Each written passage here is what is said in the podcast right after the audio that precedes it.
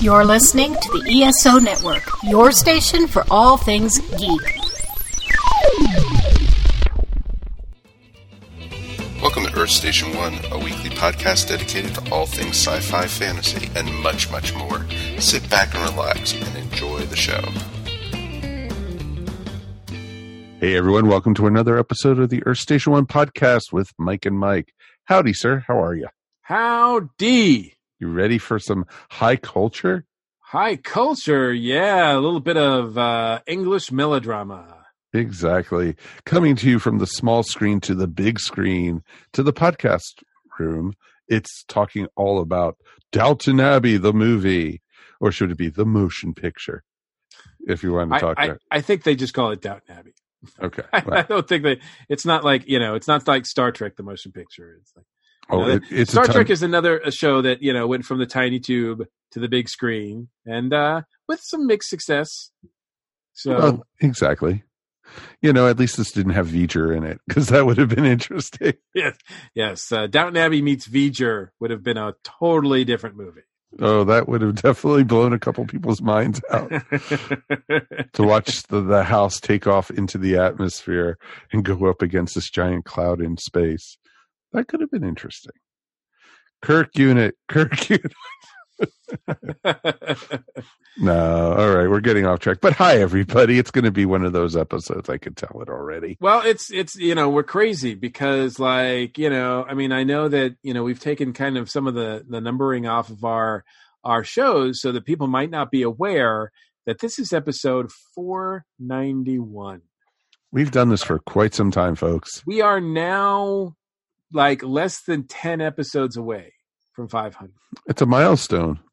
Is as we like to tell people when we do our podcasting, you know, seminars and or classes and such, you know, we don't, you know, most podcasts never make it past the 10th episode.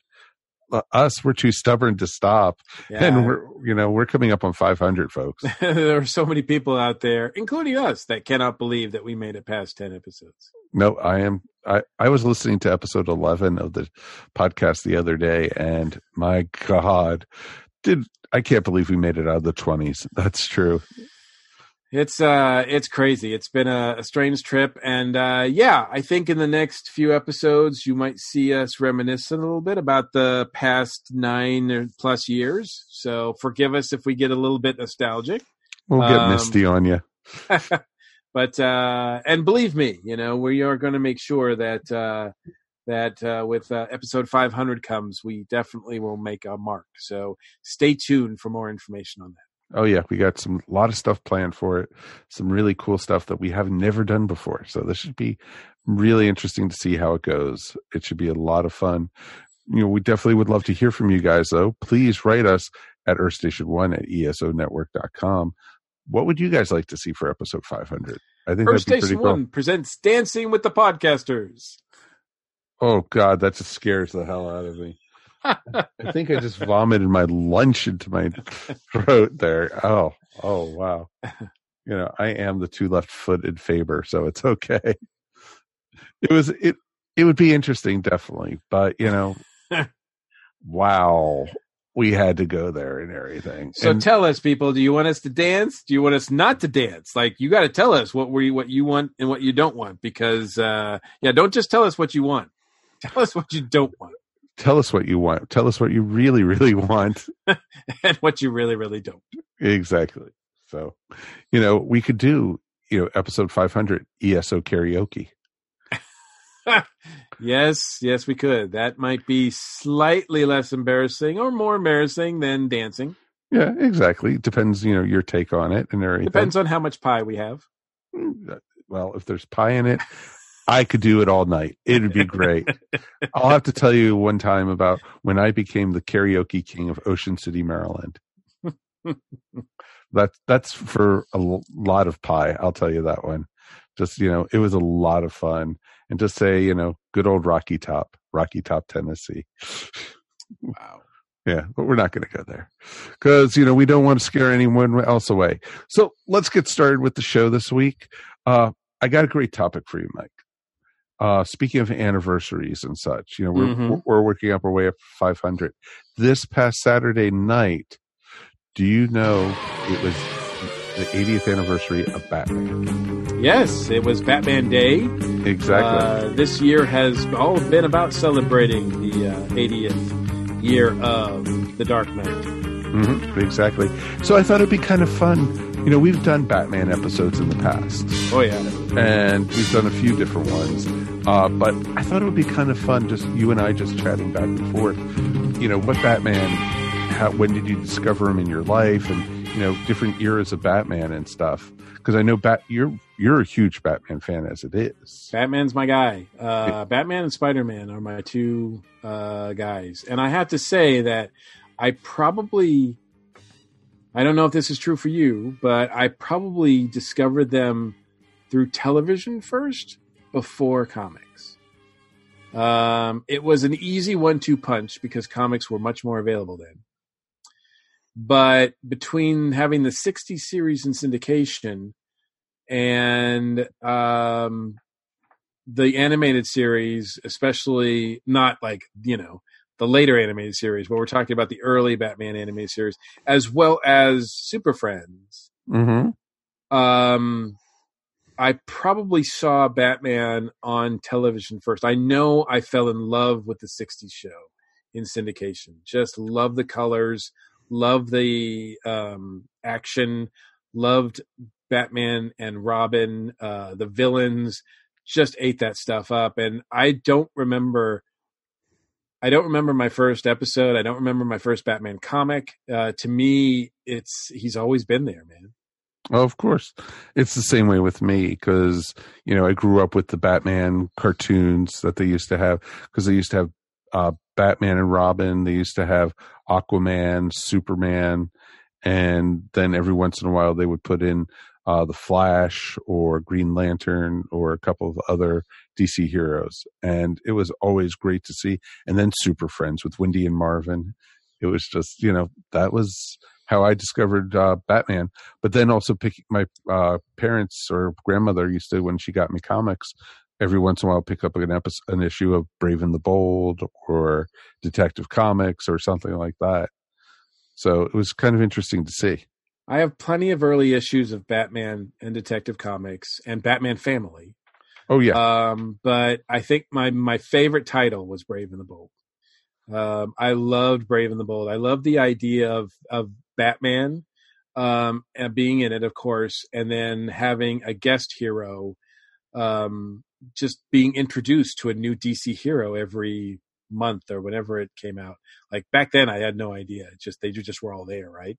Um, so like, um, and I used to pick it. We used to pick up comics at yard sales, and you just pick up comic. You picked them up. They had the three packs in the department stores, and you just picked up comics wherever you could, and you Mhm. had no idea like what was new and what wasn't. It just was this like hodgepodge of stuff, and and uh, as much as Neal Adams gets a lot of praise and credit, and like, rightly so, for really making an impact on the Batman character in the comics. My Batman is is done by Jim Aparo. oh yeah, of course.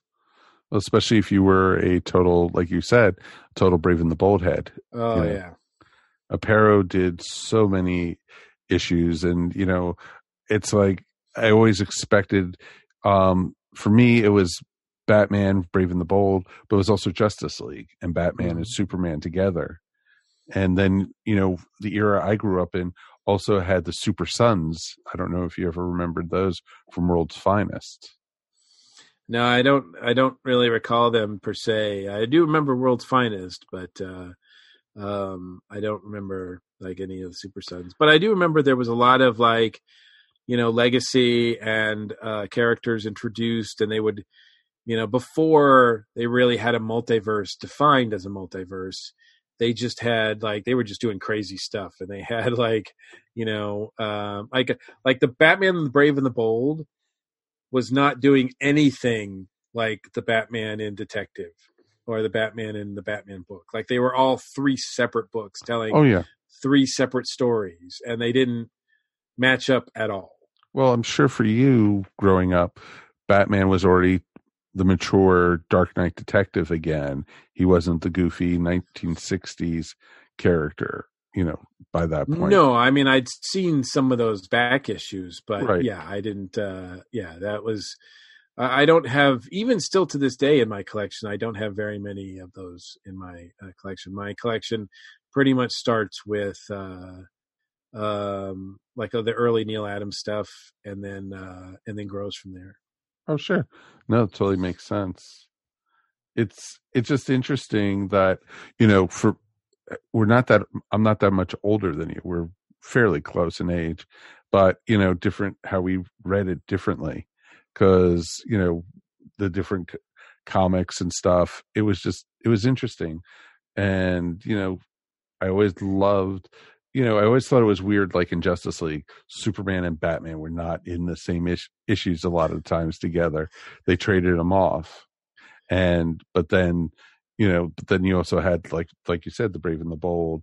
I remember when they did the Super Friends comic, I was real excited, and They had one that was Treasury Edition. You remember that? The Oh, Treasury yeah. Edition Superman Friends. Mm-hmm, of course, The Treasury editions were amazing. The ones that they had, uh, they had Batman have a have a, have a few, and then and then as, as like con- by contrast, then you had these like little tiny digests, like the Secret Origin digests and the Mhm. little tiny digests of of uh, Pocket comics uh, that were you know reprints. Obviously, they were all reprints. We didn't know that at the time though because we just had no you know there was no internet to tell you like when uh these things were done or, or how what have you. It was just you know it was just like i said everything was just coming at me at once. But what would you say what did you like best about either batman or his cast of characters uh around that time? Like what what attracted to you? What wanted you to keep reading more about batman? Well, for me, it wasn't even the reading; it was watching the uh, Adam West TV show, and I loved how colorful his bad guys were. Mhm. and you know they were funny in some ways and they weren't scary in any, anything but then there was the one episode of batman that i have not ever seen the second part of and because it's when i was a kid it just scared the crap out of me is when robin was getting eaten by the giant clam. I remember that. And it was just like as a kid and for some reason i was never able to see the second part of that episode. And i still haven't seen it in all honesty. I don't know how he got out of it. The, the, i can i can loan you the, D- the my blu-ray. Okay. That it's okay. I- he makes I it might- out. Oh I, i'm sure he does. He doesn't become clam chowder. It's okay. Um, I for me, uh, I was always into the detective stuff, whether it was Encyclopedia Brown or uh, reading like the er, like some uh, Sherlock Holmes stuff back in the day, or like I just loved reading those uh, mysteries, Ellery Queen mystery magazines, Sure. mystery stories, uh, the ones where like they would not tell you how the murder was done and you'd have to guess it and then flip to the end and see if you were right um, that kind of thing and i just love that stuff and i think for me batman as colorful as he is as amazing like as as dark as he is um, he was for me first and foremost a detective he was the smartest guy in the room he was the guy that you went to if you needed to figure out what the heck was going on um, you know, um, I, I really was engaged by that Batman. Mhm. The things changed dramatically in the 80s, but um, Well, a uh, lot I of times batman became a jerk from you know in a lot of ways well, he yeah, he, yeah, it did, brooding. yeah. I mean, and I think I think we have Frank Miller to thank for a lot of that. Oh yeah, I could see that. But they were they were headed towards that, but he still wasn't. You know, the you know always brooding. He he was there was there were lighter moments, especially as Bruce Wayne and such. So it was it, it was interesting to see. I mean, I have the issue where it's the last brave and the bold because he's like, I don't want to team up with anybody. I have the issue where he there was like a one year where he he you know he broke off from the Justice League.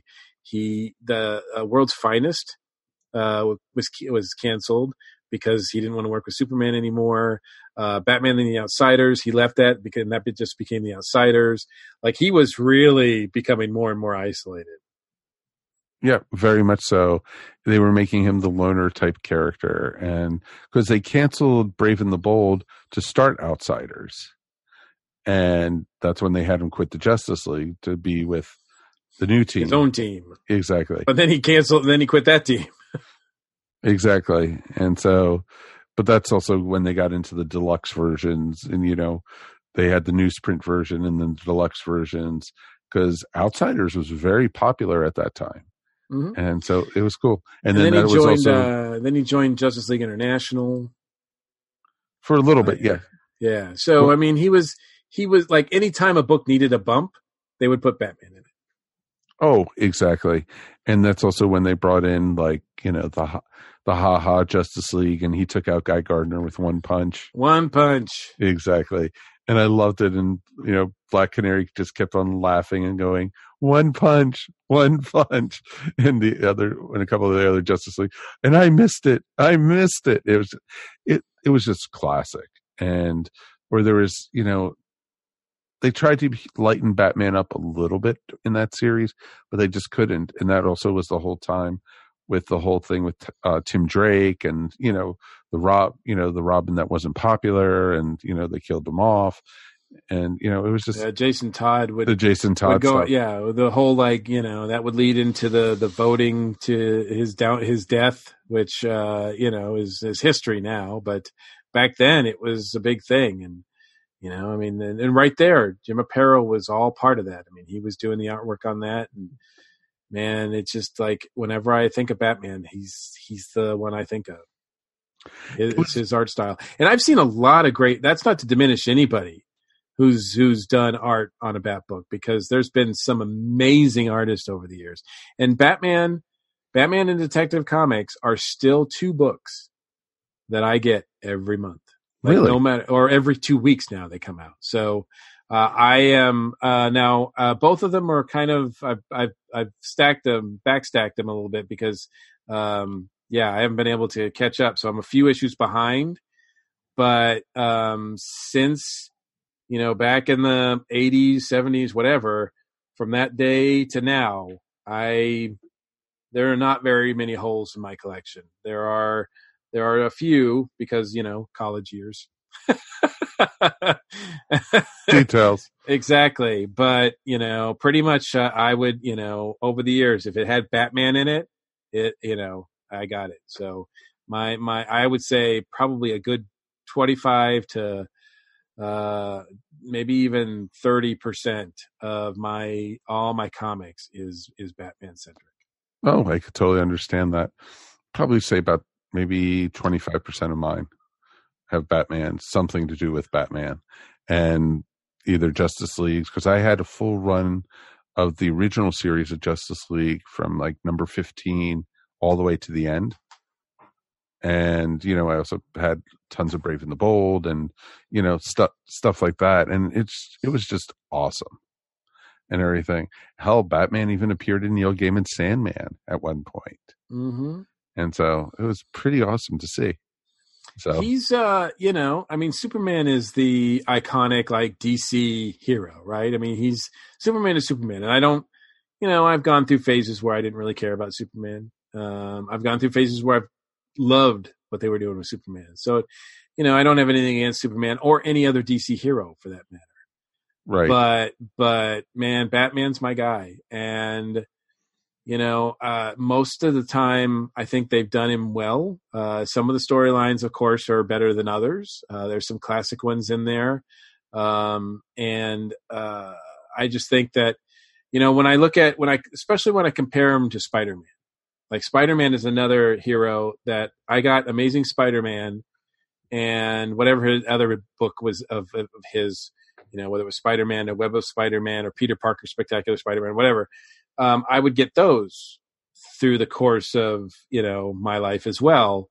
And so, but to be honest with you, Spider Man had some terrible runs that I suffered through. Um, and even even Batman at, at, his lowest run was never as bad as some of those Spider-Man runs. Well, come on, everyone needs a clone saga in their life every once in a no, while. No, no, they don't. No, they don't. And Spider-Man's had multiple clone sagas. That's the one thing that just that's like a, a scab they just won't like let go. Um, uh, won't leave alone. It's just it's awful. But anyway, not to not to diminish that. That's a different thing. But uh, I have enjoyed. I can safely say that I've enjoyed at least forty some years of Batman. so about Wow. half of about half of the time that he's been in print, I have enjoyed uh, those. And and I don't have you know I have no aspirations that I'll ever have every issue. Some of them are phew, way more than I can afford. Um, but uh, I have a lot of the reprints. Um, I don't, you know, I'd have to really sit down and think if I uh, to to do the math and see if I've got every issue from the beginning to the end in, in some form. Uh, but I, I probably, if I don't, I have I've, I have very few holes. Okay, yeah, okay, that's not bad though. So you know, a lot of people you know collect a little bit here, a little here, and such. And truthfully, I think Batman is stronger now than he's ever been in some ways. Well, the the the two series that they've got going on, uh, well, they've had two great writers on Batman over the last, I'd say, five years or so. Uh, Scott Snyder being one, who I thought did some amazing stuff uh, recently with Batman, and is still working on Batman uh, to an extent. I think he's got his own Bat book that, if it's not out already, it's coming out very soon. And then, um, uh, and then uh, Tom King has been writing the Batman book, and uh, he's been doing an exceptional job for that. So, good stuff. And I should point out too that recently I I made the I made the decision. I t- I made the plunge. I dipped. Uh, yeah, I went into the plunge and uh, got the DC Universe app. Really? So a lot of those cartoons that you were talking about are all available on the DCU app. Uh, Oh, yeah, so if you want to see those early Aquaman, Batman, Flash, Green Lantern, Super Friends stuff, they're all there. Like there's all there's there's a ton of material there, and uh, they also have the newer stuff. Uh, I spent Batman Day Saturday night watching uh, the first thing I watched on the Batman on the DC Universe app was uh, which is hooked up to my TV, so I can watch it on my TV. Um, uh, the first thing I watched was uh, the new um, uh, version, the new feature of Hush.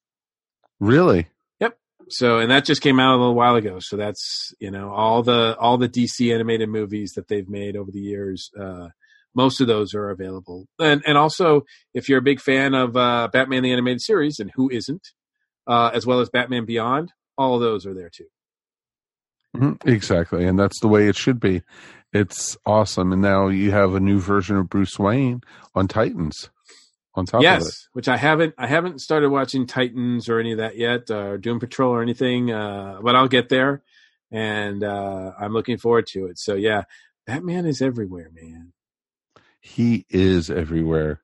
Batman is even in your cereal because it's true. There is True. Batman cereal.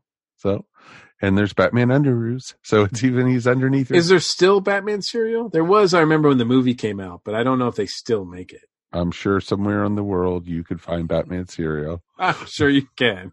I can go I onto eBay right now. I don't. can I don't recommend you eat those though. No. Oh. The, the, there's probably the expiration date is probably well past its its date. It's cereal. How bad could it get? Oh, well, Oh, no. yeah. Okay. like it was never good to begin with.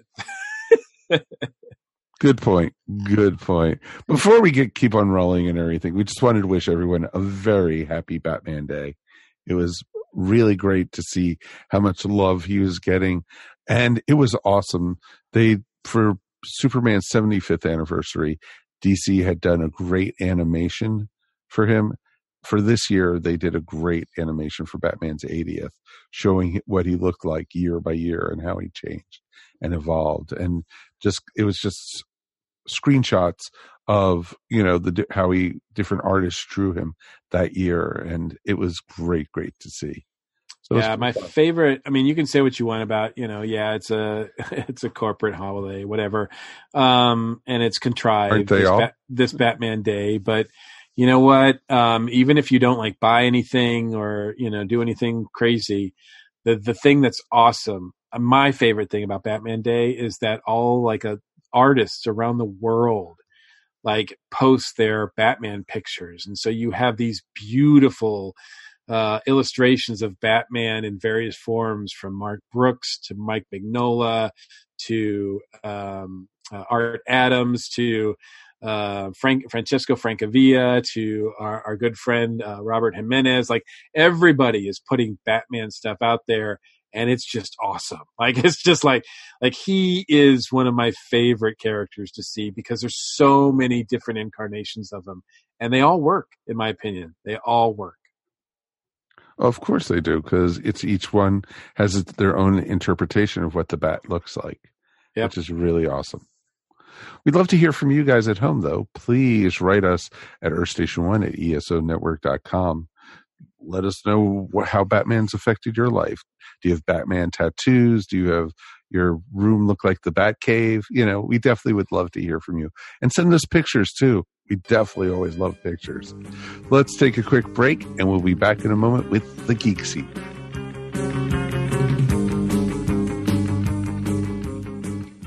Hey, Adam Thomas. Yes, Thomas Mariani. You know how there are podcasts about bad movies Yeah. and also podcasts about good movies? Yeah.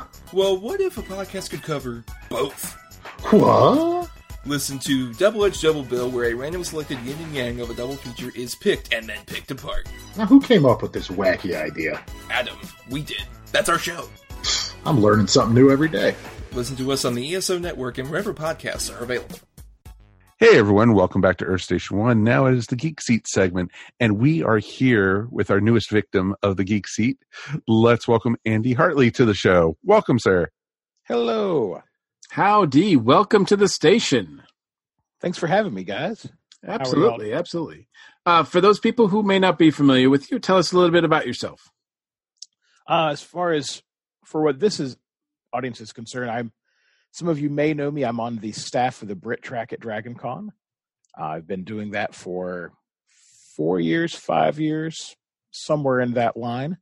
Um, I am mostly a, a uh, uh, I guess that's it for this kind of stuff. In the in the real world, I do finance, which is not nearly as exciting. Uh, but I I'm willing to talk about it if you'd like, though I have to charge a fee. Well, you know there are finance geeks out there, so it's okay. Oh, there. I, Sure. sadly enough, I am not a finance geek. That's just what I do. Yeah, I, th- I believe there are many British jokes about chartered accountants. So, Oh God, yes. um, well, tell us. uh, Do you are you do you consider yourself an Anglophile? Is there is Oh, absolutely. Uh, my my child is named Elizabeth, halfway after Elizabeth Tudor and halfway after Elizabeth Bennet. So, okay? uh, yeah, that's yeah. solid, man. That yeah, yeah, you- we, we've been fighting for years. My wife and I finally got a Jane Austen panel at Brit Track, so we were pretty psyched about that. Gotcha. And now, was this something that happened at an early age? Was there a uh, a reason for it? Do you think? I mean, had you been there? Not until college. Um, Okay. I just always, my mom was a bit of an Anglophile, just sort of grew up that way. Um, just over time, I've always been a, a giant history geek Gotcha. and uh, just wound up loving all things British. the uh i i i'm with you uh, to an extent i mean for me personally it's more more about the british pop culture than it is uh the you know history of it i mean obviously i i, I like a lot of the history but it's more the i like the more romantic fictional history like robin hood and ivanhoe Oh, yeah. and stuff like that and Well, King Arthur great. and all that kind of stuff. But and I and I and I cannot, you know, I've tried several times. I cannot keep the lineage of kings and queens straight to save my life. uh, now, is that something that you could do? I mean, if you had to, could you name like everybody in succession? Um, I can't go much further back than Canute, but yeah, from there on. Wow, that's solid, man. That's uh, and- Fairly. And, and and so, what would you think? What would you say are some of your favorite um British culture things that you just love, like of literature or pop culture? Oh. Um, I love the Regency period, like the Austen stuff. Mhm. Um, I'm contractually obli- obligated to say Doctor Who. Um, As are we all. Hey, every time it's mentioned, you get paid five bucks. Come on. I need to tell Kara that. Um, no, just I have a hard time nailing down one. It really depends on the day. Mhm. Um, there'll be some days where I, I'm really into British pop culture. There are other days when I'm just seriously geeking out on some random like medieval minor nobleman. Um, I'm all over the map. For me, it's it's that that wonderful period of, uh, I guess it was like the late 18th century where you sort of have like, Yeah. like you know like Sherlock Holmes and Jack the Ripper and all this like H.G. Wells, all this stuff kind of coming out out of that period. It's a, it's just to me like just a such a fertile period of creativity and imagination and and not Oh, all of it is pleasant. Not all of it's pleasant. Well, no, but yeah, the empire at its height, and you have just great, just a, a cultural intellectual ferment going on, and it's there's something for everybody in that period. It's it's a lot of fun. So, well, um, I mean, we'll talk about that now a little bit later, but obviously that's something that's why you're uh, Yes. initially here on the podcast. So that's great. We're glad to have your perspective on the movie and more. Um, so, uh, Mike, I think he's ready for uh, the hard questions. The hard questions. Come Yeah. on. Dear. You were asking him some pretty tough ones there, Mr. Gordon. So. But that's nothing. I mean, now he's strapped in.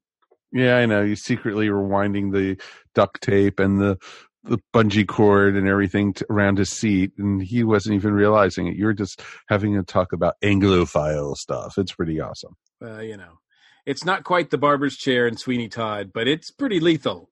Oh yeah, exactly. People have scars to this day, and they for people who did it nine years ago. You know, it's pretty amazing. So, Andy, are you ready for your Yes. first question in the geek seat? Ready as I'm gonna be. Okay. I don't know. He sounds too happy, Mike. No, What are these? What is what is this with these happy people in the geek seat? You know, They always start out that way. I remember when they used to start crying as soon as they saw the duct tape. You know, it's a sign of the times, my friend. Mhm, yeah, we're. ju- I think we're just getting too old and too mellow in our old age, is what it is. Oh well. All right, Andy. What was your favorite geek out moment? So my favorite geek out moment. This goes back to the history geek. Um, was when I was asked politely asked to leave Westminster Abbey. Um, Why? because I had been so I'm there visiting, um, ran into a retired history teacher who was British, and several times we would get on some topic and sort of cackle, and the the guards would shush us. And we got to the tomb that Elizabeth I shares with Bloody Mary, oh, um, cool. which, in case you don't know, Mary, who is Elizabeth's older half sister, tried to have Elizabeth executed a lot. Um, and the two of them absolutely hated each other, and we just started cackling, and I was escorted out of the building. Oh wow! Oh, that is awesome. Yeah, never got kicked out of a bar when I was backpacking through Europe, but I got kicked out of a church with a seventy-year-old woman. So, Wow. no end of of hell over that. What was your most disappointing geek out moment? Uh so on a, this was on a, a another time when I'm in Europe. We're in Italy. My girlfriend and I get on the the train to Naples to go to Pompeii. Mm-hmm. We got on a local train. It stopped about every half kilometer or so, and we finally made it to Pompeii five minutes after the gates closed. Oh, Uh, she cried the whole way back to Rome. It was not a happy day. Uh, but we, we, we saw Pompeii. We, we just couldn't go in Pompeii. Uh, so that was kind of disappointing. no, totally understand that. Uh, but it's it's interesting that you ran into that. Um, did they ever find out why it took so long? Oh, yeah. We just, when we had asked for the train, um, there was an express train and a, a local, which was basically for commuters and such. Right. And the porter guy sent us to the local, not the express. oh, And so it really did. It stopped like every little village, and like school kids would get on and ride it to school like a school bus. Wow. And so it took nine or ten hours to instead of like ninety minutes. oh man. Yeah. Oh, I am so so sorry. Not to quote David Tennant or anything, but yes, I am so so sorry. it happens. It's been 20 years. I'm over it, but Uh, Yeah. Are you are you sure? mostly. We're here to help. What geeks you out the most? Weird historical survivals. Like I, most of my friends have heard me geek out multiple times, and the fact that a couple of years ago we actually found a sample of Cleopatra's handwriting. Whoa! It just blows my mind. It was in a trash heap in Egypt because nothing rots in Egypt because it's dry. right, of the course. In fact we, we have like a list and she's annotated it. Um, we have yeah, the handwriting of someone who you know died in 30 BC is just freaky to me. Um, and any stuff like that, like just random little personal bits of history that have survived through some weird happenstance. oh, um, I'm sure it totally geeked you out seeing that. Oh God, I Yeah, I could totally see that. What turns you geek off though? when I start talking about that and I see the eyes glaze over, Okay. which um, happens a lot. Uh, nope, you don't. I'll see- just start nope. talking, and people are like, okay. uh huh, yeah, oh, okay. Um, Mhm. Then I just sort of trail off and get quiet and go sit in a corner. I'll just sit over here and you know I'll look at my uh, hieroglyphics. It's okay. Exactly. Yeah, it's like, Mm-hmm. you know, again, that's why I get so excited when I meet someone who we do the, the high speed data transfer. and We Right. find someone else who's like us. hmm Um, That I understand. yeah. What fiction character would you like to meet the most? I would love to meet Jack Aubrey from the Patrick O'Brian's novel series, the um, the Aubrey Maturin series. If you saw the Russell Crowe movie, um, Master and Commander, it's the Mhm. series that's based on. Oh yeah, I've I've read all the books like eight times. It's a great great series. I so wish they would make the other books into movies. I know they really need to make HMS Surprise. I know. I could do a whole yeah. Yeah, I'll stop myself. Master and Commander was wonderful. It, Oh, yeah. it was one of my favorite Russell Crowe movies. Yes, it, I know when Billy Boyd came to to Con a couple years ago, it made his day. That's what I asked him about. Oh, Ah. really? Because he was Barrett Bonden, and we Well, talked about that for about fifteen minutes. There was I'm no one sure in he was- behind me. I'm sure he was happy that you weren't asking him all about the Hobbit. The Hobbit. yes, that's that's what my wife asked him about. But I What fictional character would you, let's look at the flip side of that then. What fictional character would you like to meet the least? uh, Freddy Krueger. Oh, Um, okay, yeah. Yeah, it's freaked me out as a kid. Uh, if you're going not like you know someone who's actually going to murder me, um, probably Sherlock Holmes because he's an asshole. Am I allowed to say that? Sure. Yeah. Okay, I wasn't sure how how this was. was I mean. We're PG 13 on the show. okay. All right, so I- I'll try not to drop any f bombs. But uh, You I mean, mean, you're going to Yeah. get a lot of Doyle heads after you, but you like, know, other no, than that, Sherlock is fine. interesting, but I wouldn't want to meet him.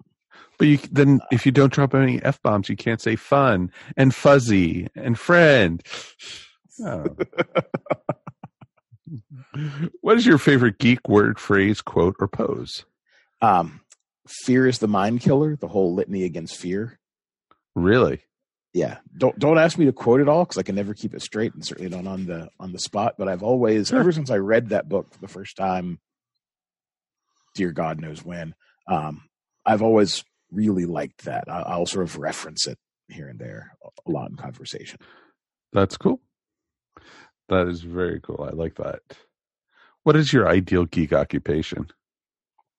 i will give the answer i gave my fourth grade teacher when they asked me what i wanted to be when i grow up and that is star destroyer captain Oh, okay. He wants to work for the Empire. Okay. Yeah, it is. yeah again I saw if, his if cup angela was back in the room she'd point out that i do test as a slytherin she loves pointing that out um, but yeah they have snappy uniforms Touche. Can't argue with that. No, I'm not going to argue that one at all. That is actually pretty awesome. What geek occupation would you not like to do, though? Henchman. just the uh sort of the mooks in the background or like uh like will ferrell and with dr evil like i'm really very badly burned Mhm. uh, just yeah sort of stay out of the line of fire as much as possible Or the guys who always got beat up by Batman and Robin and everything? yes Yeah. and i don't want to have anything to do with kerblowy No. Okay. Hmm. I could see that. Definitely could see that. Or judo chop. Chop. yes okay. All right. chiropractor bill What is your you ready for your final question in the geek seat? I'm ready. What is your ultimate geek fantasy? I would love to be a companion of the Twelfth Doctor. Uh, that's Peter Capaldi's Doctor. Uh, Okay, he's my favorite Doctor, and just access to a TARDIS. Again, the history geek thing. right. Um, that would just be awesome. well, he was always the one who asked all the history questions and Yeah. and stuff like that. And you know, like s just suppose you know you heard a tune and it- you played it for Beethoven. That was just awesome with the uh, and da da da da. You know, and it's yes. like, so did Beethoven hear it first or write it first? First, yeah. That was just awesome and everything. I could see that. You just don't want to get on his bad side because you know Well, no, because he's the grumpy Doctor, but I kind of like the grumpy old man Doctor. hmm that's true. It's a nice change of pace. Very much so. That is awesome. So, 12th Doctor Companion, is that your final answer? That is my final answer. Okay, Clara.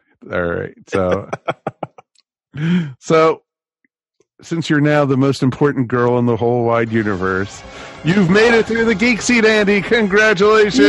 Huzzah! Mr. Mike Gordon, tell the young man what he's won. You have won a lifetime subscription to the ESO network, a value easily worth $68.04. Yes. that is awesome. That is cool. But by the time you compare, like, you know, uh, convert that to pounds, and then, you know, it's station currency, so we know that that decreases very rapidly by the closer you get to Earth. Yeah, I'd spend it now. In a blink of an eye, it'll be gone just like Gone. that. Well, cool, very cool. Um, is there any conventions that you're going to be at? Any events that you want to promote? Uh no. The, about the only convention I really go to is Dragon Con, sadly. Awesome. Um, so I I don't have anything to promote. Well, that's cool. Uh, hey, DragonCon 2020, right? Exactly, yeah. Right It's around the not, corner. it's it's not we're we're we're starting already. You know, people are starting to get rooms. You know, it's it's never too early. Oh, yeah, to the Hunger Games that. have started. We're starting to uh, work on panels. oh, wow. Oh, my wife and I on the drive home from con, we were talking about panels. So, yeah, it never stops. That is awesome, though. You know, that's the great thing about Dragon Con. It's a year long event. It really is. yes, it is. That is awesome. Andy, thank you so much for joining us, my friend. Thank you. Let's take a quick break. And Andy's not going anywhere because we're about to talk about Downton Abbey, the movie. We'll be back in a moment.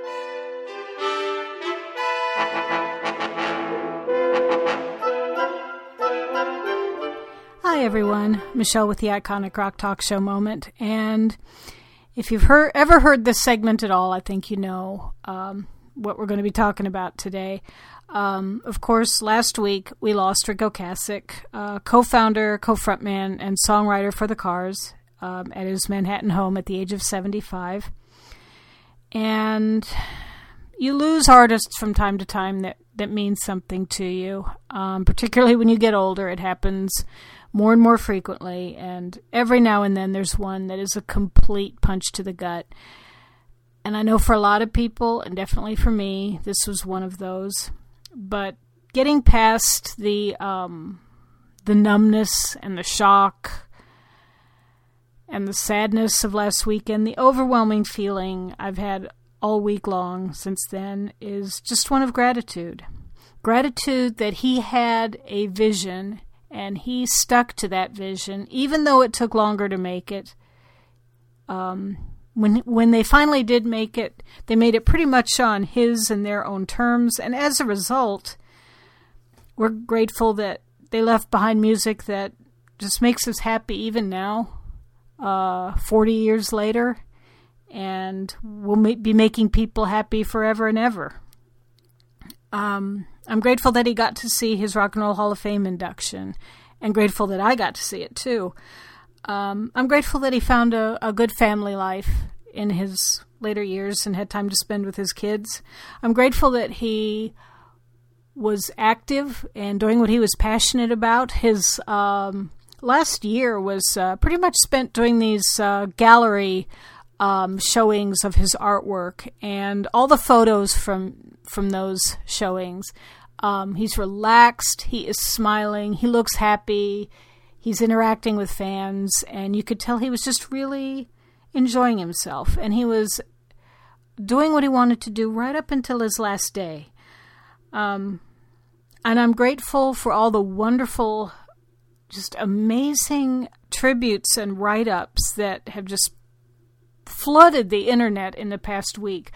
Obviously, I didn't know him and they don't relate to me, but just reading all these tributes from so many people you wouldn't guess has um, just been really uplifting. Had no idea it would be like this. And so, in tribute, so long, Ric, and thanks for all the music. And we will try to keep on following your example. Keep on laughing and turning confusion into a virtue. This has been the Iconic Rock Talk Show moment. Um, catch the uh, my Rock and Roll Hall of Fame ballot predictions for this year at iconicrocktalkshow.wordpress.com, and we'll talk to you again next time. Everyone these days could use a little support, and your friends at the ESO Network are no different. With the ESO Network Patreon, the cool thing is, is when you help support us, it's you who will benefit. With four tiers starting for as little as 25 cents a week, you can listen to some of your favorite network podcasts early, hear exclusive content, maybe get some ESO swag, or even possibly take a shot at the geek seat. All you need to do is sign up at patreon.com backslash ESO network.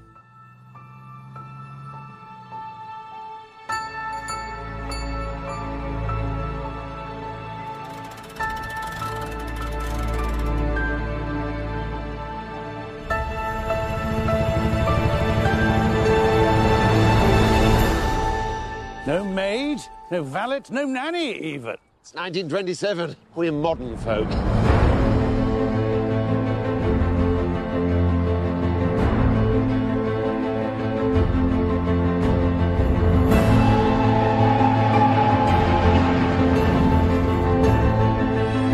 Blimey. The king and queen are coming to Downton. What?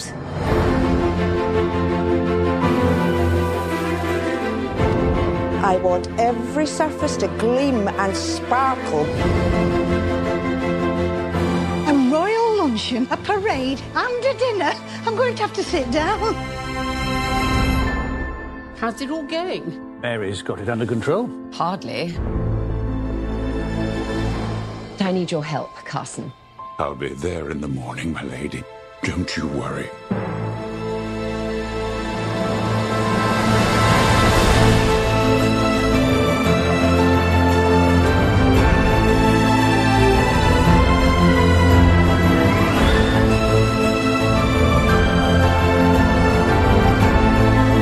Should we really go on with it? You mean leave Downton? Downton Abbey's the heart of this community, and you're keeping it beating.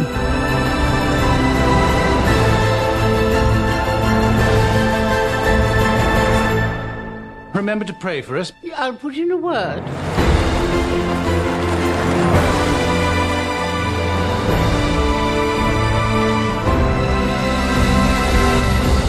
Your Majesties, welcome to Downton Abbey. Will you have enough cliches to get you through the visit? If not, I'll come to you. Oh, here we go. Welcome back. It's time to put on our dinner jackets and prepare for the Queen of England to arrive for dinner. Welcome to Downton Abbey, my friends. Take it away, some Mr. Michael Gordon. Well, we are coming back to Downton Abbey after three years, I believe. Four. Because I think it yeah, ended in, uh, what is it, 2015? Goodness gracious. Yep. Um, uh, so, yeah, this is a uh, return, long awaited return, and uh, we're here to talk all about it. Of course, Andy is still stuck in the geek seat. You know how it is to get those duct tape off of. Could have Yes. shaved my legs. And uh, and we've got our our our box office movie buzz person. Ashley is here with us.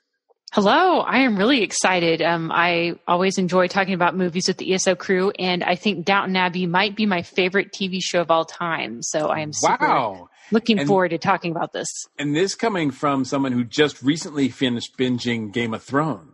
I know, yeah, that that one is in my top three, but there's just something special about Downton Abbey. So I'm looking forward to kind of diving into that and maybe the phenomenon as a whole. You know, why this show has meant so much to so many people.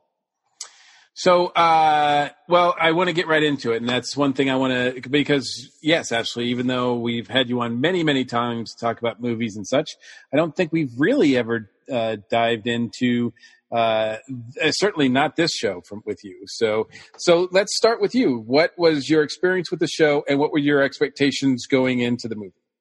Yeah, so um, I was trying to think back to how I discovered the show, and I think a friend of mine had seen it on Netflix and recommended it to me, saying like, "Hey, this is something you might enjoy." So I started watching the first couple episodes, and then I think binging most of it on a day when I was homesick from work, and just like absolutely fell in love with the show. I watch a lot of British period dramas; that's kind of one of my favorite things. But something about Downton just seemed like extra interesting and special to me, so I started watching it and one of my favorite things to do Sunday nights on PBS, as I'm sure um, many fans have fond memories of that, and thought that the show ended on a good note, but um, was really excited when they announced a movie. I would not complain about more Downton. And um, so, yeah, I was just looking forward to seeing all the characters again. I didn't really have a lot of expectations per se. I just wanted it to be kind of a fun movie that made me feel happy watching it, like I felt when I watched the show. And I had a very nice time. I thought it was nice, uh, nice return to Downton Abbey. Awesome, awesome. Andy, what's uh, what's uh, your experience with the show? Well, we used to record uh, Masterpiece so We saw a tr- like an ad for it, and so we we watched it live when it first aired, and just we fell in love with it from the beginning. Um, my wife and I, and, and um, watched all all the way through. Liked how it ended. I, I'll I'll be frank. I was worried when they announced a movie. I thought, um, yeah, I still can't really remember any other exam any examples of a TV show that they turned into a movie and it went well. I, I didn't want them to to ruin something that had ended in a, in a good way, so I was very nervous. Um, but uh, my fears were unfounded. I really, really, really enjoyed the movie. Awesome. Yeah, I want Yeah. to get into the details of it. Uh, uh, Mike, what about you? Well, we've already, in probably about three years ago, four years ago, we might have done. I think we've done an episode of ESO Yeah, on Downton Abbey. least one, right? Yeah, I think we might have done one or two because we've done. You know, we were huge fans. Judy went into it expecting me fully to hate it. And, you know, oh, it's no spaceships or superheroes or stuff like that. And it's like, I like high culture too. I do watch Doctor Who. Come on. You know, so it was always great, you know, to watch it. And I've watched in the past down upstairs, downstairs and, you know, shows like that. And so it wasn't that large of a stretch. And I fell in love with the series right from the very beginning and loved the character mix, loved how they flushed out the characters downstairs, you know, Bates and, you know, you know, all the different characters. And, you know, it was just awesome. And you just learn to love characters, you learn to hate characters. And then you had the upstairs and they weren't all one dimensional, which was really awesome. These characters all the way across the board were characters you really cared for and wanted to see what happened next. And uh, did you have some concerns about the movie? A little bit, you know, I was like going, oh, what if they Hollywood it? What if they, you know, try to make it something that, you know, is going to be sensational, like a blockbuster type thing. And then I heard Julian Fellowes was involved with writing it and bringing it to life on the big screen. And I was not worried at all. It truthfully, it felt like it was a family reunion. It was like coming home to another episode of Downton Abbey.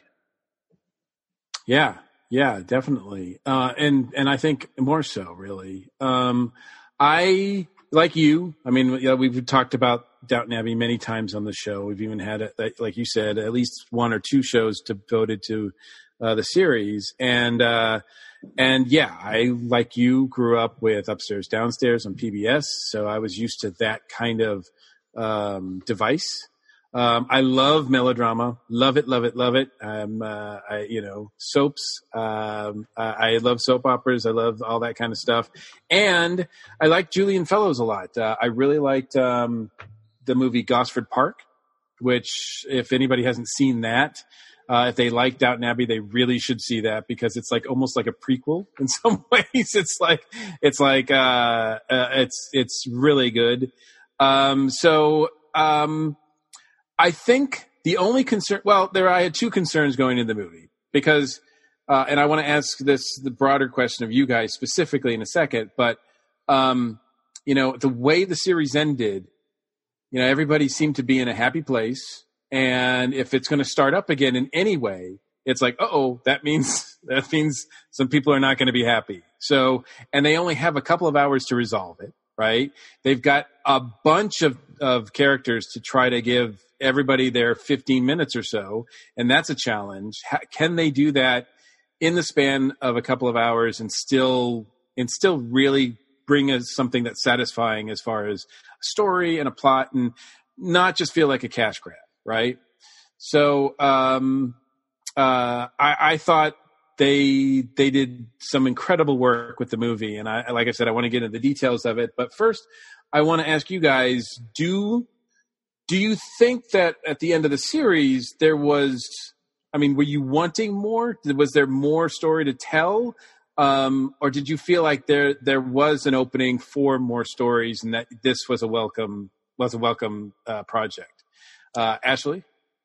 Yeah, so I thought that the ending was really good. It, I think that's one of the trickiest things with the TV series. If you've, you've had people watching this show for years, how are you going to end it in a really satisfying way that will wrap up all these characters and make people feel like this has been worth an investment of their time? So I thought they did a great job ending the series and they left me satisfied but wanting a little bit more, which I think is good rather than some shows which go on for far too long and you're like, why won't this end already? But I think they, they did leave a few loose threads that they could pick up on later. And I think they did a good job in um, this movie doing that. One of the things that I appreciated about the movie is that they didn't take a lot of time like reintroducing characters. Like they just kind of take for granted that the people who have seen this movie are big Downton fans. So they just kind of like drop you right in. So I appreciated that, that we didn't see like any regressions of character arcs like just going straight on from season six. So I enjoyed that. To me, it really felt like this was just a couple of episodes of the TV series run together and watched on a big screen. So I think that's that format served them well. It's an interesting point. I went with I went I, I, went with Michelle to the movie, and Michelle hadn't watched. I mean, she'd seen a couple of scenes here and there, uh, but she hadn't watched the show. But she she likes, uh, especially uh, British royalty um, uh, um, dramas and everything. So she was attracted to see the movie, um, and so she went with me. And I asked her afterwards if she was lost, if there was if it's if it held up on its own, and she said, "Yeah, for the most part." But as we talked, I mean, definitely um, she could have used some sort of uh, guide as to who everybody was, because in the beginning, like you said, they just drop you into it. In fact, she was convinced in the first 15 minutes that Lady Mary and Tom Branson were married. um, and, and, and, I can totally see that because it opens oh, yeah. with them oh, having yeah. breakfast. Um, and they're just, they, you know, and they, let's, let's face it, they do kind of have this weird bond, right? Like it wouldn't have been a surprise to see them get involved at some point because it did, it did seem almost like they were leading up to that in the show a couple times.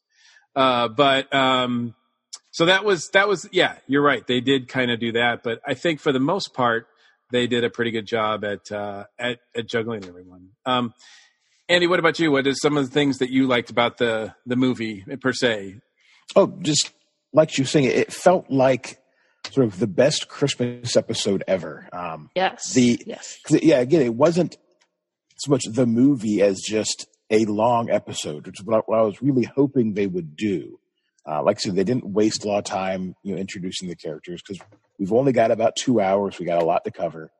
Um, but like, I thought the series ended well, but I could tell that Julian was getting kind of tired. Mm, um, yes. Like the, the, it, the scripts weren't as sharp as they had been. And it really almost feels like he spent the entire time since the series ended working on the script for this movie because it's just sparkles. The dialogue is marvelous.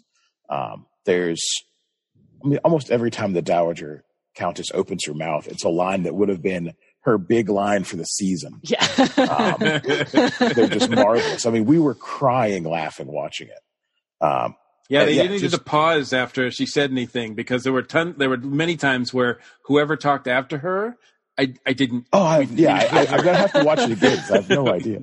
exactly. So yeah, just again, it was uh, almost like the best two episodes of the entire run. Um, it sort of crystallized what they've been doing, and it paid off on expecting like, okay, the audience has watched all of this before; they're familiar with these characters. We know what's going on, and just yeah, spend those two more hours with these characters, see what they've been up to, and just enjoy being with the family again. I think uh, the most brilliant thing that they did, uh, because if this is, you know, if Downton Abbey's coming back, yeah, it's fine that they're coming back. If they're going to do sort of, uh, you know, back in the day, we used to have reunion movies like of Gilligan's Island and all that kind of stuff. Or right? how So many- this a- right. This, it's, How many Brady Bunch ones did we get? exactly. So this is like a reunion movie. So it's like, okay, well, if they're going to come back and do something, what is a an event big enough to not only justify them coming back and doing, you know, having a reunion movie, but also bringing them to the big screen? What is an event that's big enough? And coming up with the idea that the king and queen are visiting was perfect. Um, Yes. From the opening, uh, where we see the letter, you know, in transit, making its way to Downton Abbey, which I thought was um, like just a really fun way to start the movie.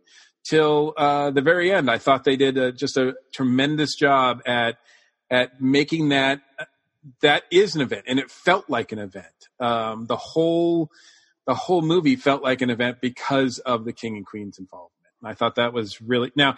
I, I've heard they're talking about doing other movies, and I'm like, wow, you've got your work cut out for you because now you're going to have to come up with something great every time in order to justify it, right? Yeah. So, well, it's interesting though because I could see a couple different movies coming up in the future because they're right now in 1927 Yes. and they're on the brink within two years of the Great Depression, yep. Mm-hmm. and a lot of families lost everything.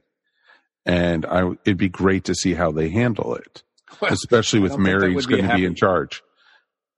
So Well, I, I don't think that would be- be a happy movie. Not as happy as this, anyway. No, not at all. But there's there's some things that they could turn it into, and I could see really good things about this. And I really enjoyed this. Like we've been saying, this is a really like a two hour episode of our favorite show. And it was like great to see the characters. And I'm glad they didn't do the reintroductions just the brief little instances, you know, like, oh, Tom, oh, blah, blah, blah, you know, oh, Branson, oh, you know, you need to come back to the, the house, you know, you know, and it's just like, it was just awesome to see, you know, it was great to see, you know, Mrs. Patmore. It was great to see Daisy. It was great to see all the different characters. And it was just, you didn't need to re- be reintroduced unless you were coming into new. And I'll fully admit it, the theater we went to go see it was only half full. So it was funny because people were talking back to the screen and everything first. they felt like they were watching TV, right? Exactly. Yeah. E- exactly. Oh, anytime Maggie Smith said anything, people were like Yes. clapping and you know Oh, that's laughing their ass off, and it was it was just awesome. Uh, when Barrow got you know arrested, you know, with all the at the gay club, and it was just like, and someone yelled out, "Oh, you're going down, boy!" and The, it was uh, it was just awesome. You know, it, it, it strikes me now, and I'm glad you mentioned the the theater attendance because, yeah, I mean, the theater that we in was was was had a lot of uh, full seats, but it was a very small theater, so um, uh, it, you know, I didn't know how well it was doing. And since we don't have uh, Alex here to talk about the box office, I did look it up, and and of course, to much everybody's surprised, it won the week at which was Yeah. amazing because it had some competition. It had Rambo four um, for one thing, and it had um, oh, there was something else that came out right. The Brad Pitt Uh, movie. Yes, the Yeah, Brad Pitt uh, space movie, Astra, right? So, which had gotten a lot of uh, hype. So, so yeah, it, you know, where where's everybody who was used to seeing this on their TV going to come out and and support it on the big screen? And the answer was yes, yes, they would. Um, at least for the most part. I mean, it wasn't a huge box office weekend. It was 31 million in the states, and it had been open. Uh, it had actually appeared, uh, I think, premiered in in Britain like a month ago, almost, or like a few, uh, like quite a number of weeks ago, and uh, and in Europe as well. So we were kind of like the last ones to get it in some ways. Even though that uh, you know our PBS support was probably the one of the things that kept it alive all those years. Um, True. But uh, um, so let's talk about like so the transition from and and I the the one thing I've heard from a lot of people is that yes, it is a it is an episode, and I think that's not a derogatory comment. I think that that strikes um, that that is an indication of how good the quality was of the series because a lot of the episodes were of film quality, like really great film quality. And uh, by also calling it, you know, another episode, I think um, I think it was yes, it was an episode, but it was like one of those special episodes that you got during sweeps or Christmas, right? Like like this is like Yeah. because because you know when the king and queen come, it's not just your average episode. Um, and and I thought that, uh, like I said, I thought that that was a brilliant way to bring everybody in together. Uh, certainly to get Carson involved again, and to get uh, because let's face it, as the, the series ended, and everybody was kind of in a good place. Um, everybody like um, I think the one of the things that the series did, and, and you guys, I want to hear your comments on this because when the series started, it was very much up, upstairs, downstairs. You know, like you could see the division between the two, and it really was striking at times. But as we got to know the characters, it became less about commentary on that and more about bringing all these characters together. So in a lot of ways, they felt like a, more of a family than uh, than a div- like a division between upstairs and downstairs. And certainly when the show ends, it's like that. But the movie, thanks to the introduction of the king and queen and their staff, you really see the upstairs, downstairs, and the class system on display here about how not just the the servants, but even the people like in like the king and queen themselves are in are trapped in these locked positions that they that they can't get out of. Very true. It's very rigid, very formal. And even, you know, they're used to having the same food no matter where they went. Right, they, get the same, their yeah, they're staff. touring all these places, but they bring their own staff, so they're like eating like it's like they're eating at home everywhere to, where they go. Exactly. Um, and you know they can't just like when they're visiting, they can't just go like hang out and like do whatever they want. No, they have to have a parade and take part in that and dress up and and and and you know and be around everybody who's just always like it's. It seems like it's. I mean, I'm sure they're used to it, and um, but because even the queen says something like, "Yeah, we're used to people acting weird around us." After that wonderful Molesley, Oh, that was oh so my god! fantastic. Oh, that was one of the best scenes in the movie, hands down. Oh God, Molesley was made such an ass out of himself. But no, I, I think you're right. The the Princess Mary character really sort of showed the the gilded cage situation that they're yeah. in. That she's just utterly miserable, but can't escape without destroying something she loves. right? Um, Exactly. She stayed for the kids. Yeah. Well, no, she said she stayed for the crown.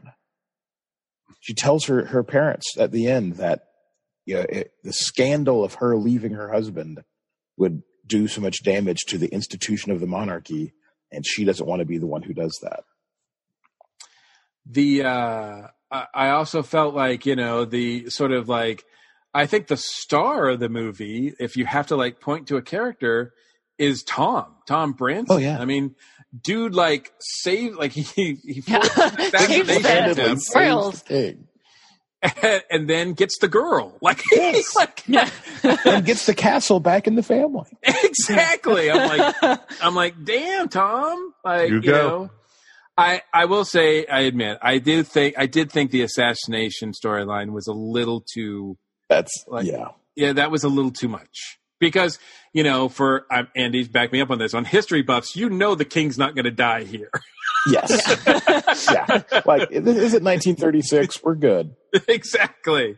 Um, so, so yeah, we're not, um, and, and it, it just seemed like, it just didn't seem very Downton Abbey-ish. It's like, oh, we got, we're bringing it on the big screen, so we better have like a action sequence. Like, when, it's funny, when we were leaving the theater, there were these two older ladies, God, and I'm an older man now. But anyway, there's these two older ladies that were we were following outside, and like, but one said to the other, like, "It's so nice to go to a movie and not see all that gunplay." And and Michelle pointed out, like, there's a gun in this movie, but oh, but uh, uh, in Downton Abbey fashion, they like take the gun away, and it never, you know, never gets fired. So Yeah. um, so yeah, I did think that was a bit, uh, a bit. It, it didn't need to be there. I mean, Tom had enough to do without like saving the king's life like that. Yeah.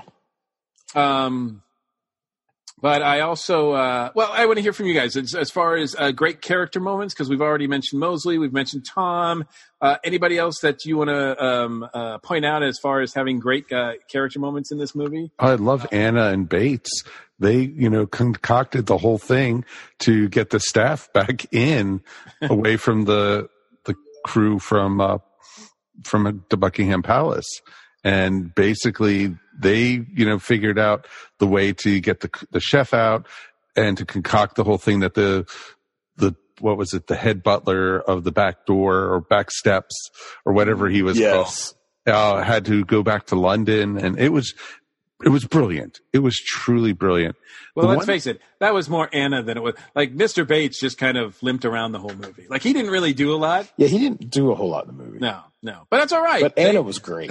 and during Yes. during the course of the se- series, they did a lot. They had a lot Yeah. of drama. a lot. They've had more than their share of problems. exactly.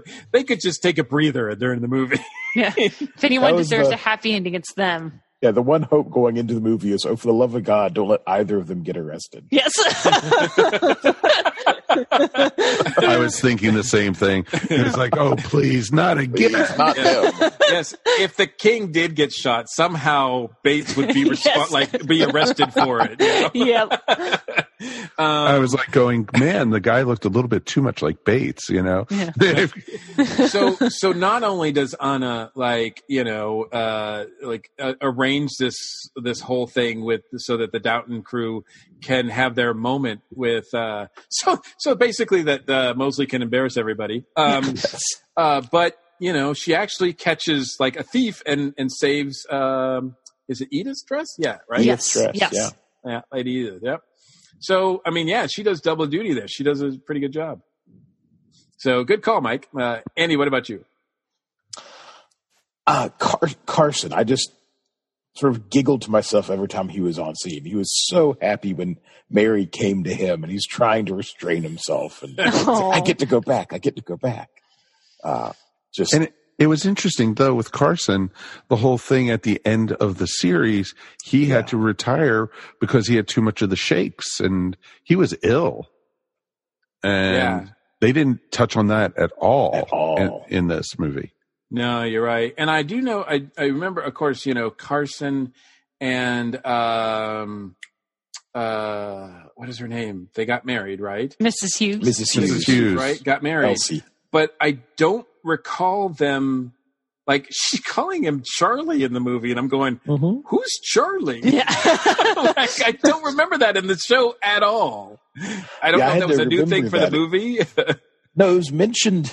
There was a plot line at one point where he had been a vaudeville performer. and oh, his right. old partner showed up, and and that and this is about Charlie, and they're all like Charlie, and he's just like shut up, shut up, shut up. Um, but yeah, I'd, I'd completely forgotten about it until she mentioned it. It was like, oh yeah, it's his name. Yeah, she kept calling him Charlie, and I was like, "Oh, that's cute," but I, that doesn't fit his character to me at all. Um, No, Here's the other thing about that too, and it's kind of uh, it's kind of the, the machinations of the script. It's like they wanted to have obviously those, those scenes with Thomas, right, um, and those really intense, impactful scenes. But they had to figure out a way to get Thomas out of the castle, right? So even though Thomas as a character has been has grown leaps and bounds, probably more than anybody else on the show, oh, character wise, absolutely. right? Because he's an absolute like jackhole, like when that show starts. Oh, for the first Um, three seasons, all the way through. You know, once O'Brien left, he was the head jackal. You know, Yeah, that was another thing that Michelle didn't get from the the movie because she's just like, oh, he kind of got the shaft, and I'm like, yeah, but that dude's got history. No- nobody in the nobody in the audience is feeling sorry for No. Thomas uh, at all. Um, so when he slams that door, you're kind of like, yeah, okay, Thomas, whatever. Um, uh, but, then, but they you know, did he- pay attention to the detail because he still had his glove on from where he got shot in World War One. Oh, that's right. Back in season two. Exactly. and uh and you know of course the moments the the scene where you know it does take a bit of a turn and and you know he gets arrested in in uh in that i don't know it's not a speakeasy but that underground you know gay establishment and it's like yeah i mean that's whew, that's one of those scenes it's like even even though it takes place almost a hundred years ago it it feels like we haven't progressed that much Nope. You know, I think at, at one point, you know, he's like, "Do you ever think it's going to be any different for us?" You know, and he's like, "Well, we, you know, we, you know, we we learned how to fly, so that's one thing." And I'm like, "Here it is." Like, yeah, I mean, this takes place in 1927, which is about what 90 some years from it now, right? Almost It's 80, 88 years ago. Wow. So, I mean, it's like, I mean, that's that's amazing. Like, you know, that scene. uh, You know, I'm not saying it could have been done now, but it's like some of that stuff is a lot of that stuff is still going on. Oh yeah, very much so. So, very uh, pertinent, uh, I think. Um, so, uh, Ashley, what about you? Uh, Did, is there a character that uh, we haven't mentioned yet that you want to call attention to? Oh gosh, well you guys have hit on a lot of the highlights. Um, I I particularly enjoyed the servants' mutiny. I thought, you know what, they have earned the right to serve the king and queen. So I really enjoyed seeing them put that plan into action. Um, I really enjoyed um, seeing Mary and Tom's story arcs. Just thinking about how much those characters have grown since the first couple seasons. Mary started out not not necessarily as a villain, I would say, but definitely, you know, she didn't always treat people the nicest. But just to see to see her how much she's grown and then to really become a leader and be respected for that has been so cool to see. And I loved that final scene between her and her grandmother, where her grandmother said, you know, Downton is in good hands because I'm entrusting it to you. So that was really special to see. And it was also neat to see how Tom has really just become a member of the families when their original relationship had been so strained. But it's just cool to see him get to be more part of the family and them understanding each other. So just of lots of great little lovely character moments. Um, I love Violet and Isobel's friendship. Um, always just fun to see them picking at each other and but still supporting each other and just so many so many nice little moments. This is a movie I definitely want to go back and see again just so I can maybe appreciate some of those little things that I may have missed the first time. Absolutely. Like, I mean, that's the that's the problem when the dowager, like, you know, speaks. Um, you know, that's that's kind of funny, and then you miss what um, uh, Crawley says, and then the vice versa. It's just Yeah. like, yeah, it's just like, oh, I gotta, I gotta be able to watch this a couple times, more times, so I can hear everybody's dialogue because I'm sure it's just as witty, right? But we just Oh, missed it. I did love the scenes though when Isobel actually surmised that you know that Lucy was Maud's daughter. That was awesome, and nobody, you know, that took me. It was like, oh, I knew that you know she had feelings for the kid and everything, but I didn't know that it was the daughter, and it was awesome that Isobel was the one who figured it out hmm and everything. Well, that's a that's a that's a great segue because I was just about to ask, what do we think of the new blood that comes into the movie? So we've got uh, Maud and Lucy uh, as additions to the the uh, Grantham family. What because they they're, they come out of nowhere. like all of a sudden it's like, oh, you you know, you got a cousin. Oh, okay, all right. So okay, let's just you know, this is a side of the family. But you know, it's it's uh, English royals. I mean, what they've got like tons of family that they never see and all that kind of thing. Um, I mean, actually, the the premise, the initial premise of the first season is is because it's um, uh, a long lost relative, right? Uh, Mhm. Comes to bear on Downton Abbey, and so they have to deal with that. And so, and so, yes, we've got more long lost relatives uh, coming into play. Uh, what do we think? I think it's awesome, and I love the budding romance that they started in this, and it was literally love at first sight for those two, and everything. I thought the characters melded well together. The chemistry was very apparent on screen, Very. And that was just awesome.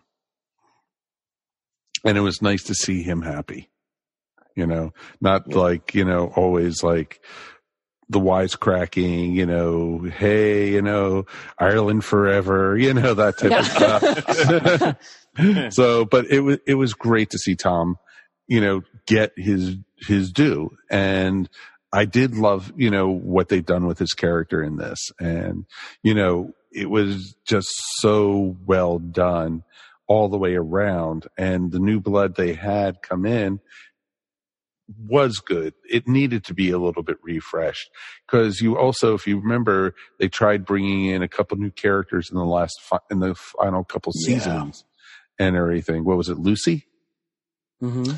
And everything that they brought in, the cousin, Um, Uh, not Lucy. Uh, Uh, Rose. Rose, yeah. Yes. Yes, and she wasn't even brought up at all in this thing.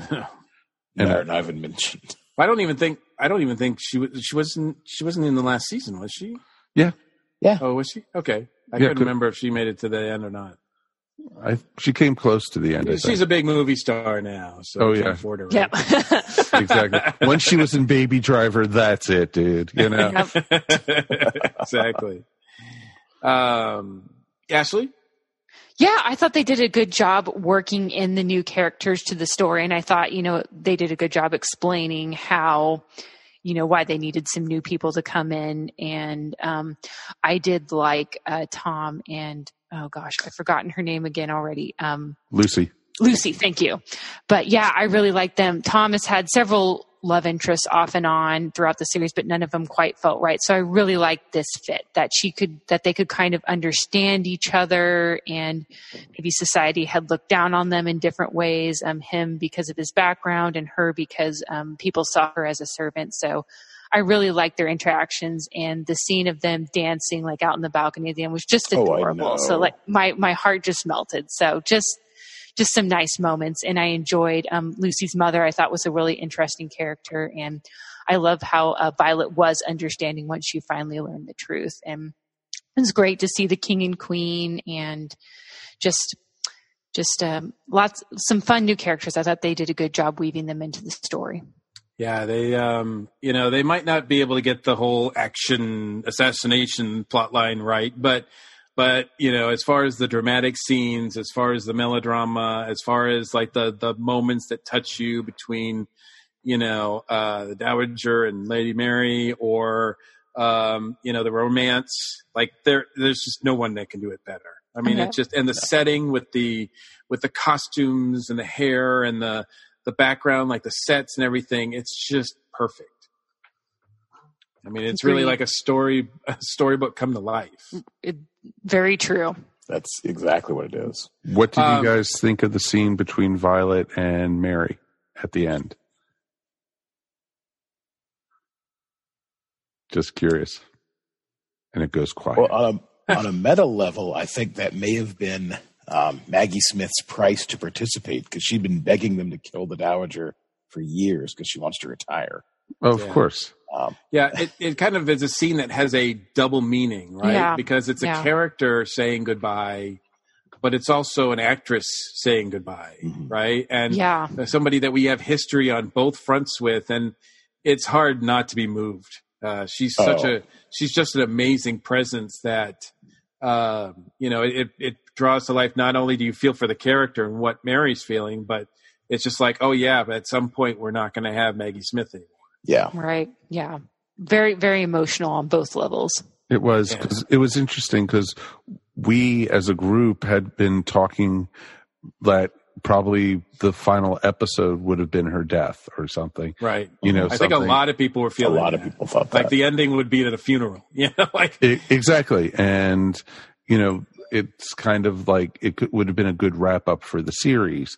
But then for her to survive and I don't, I don't want to see her in any future movies. This is it.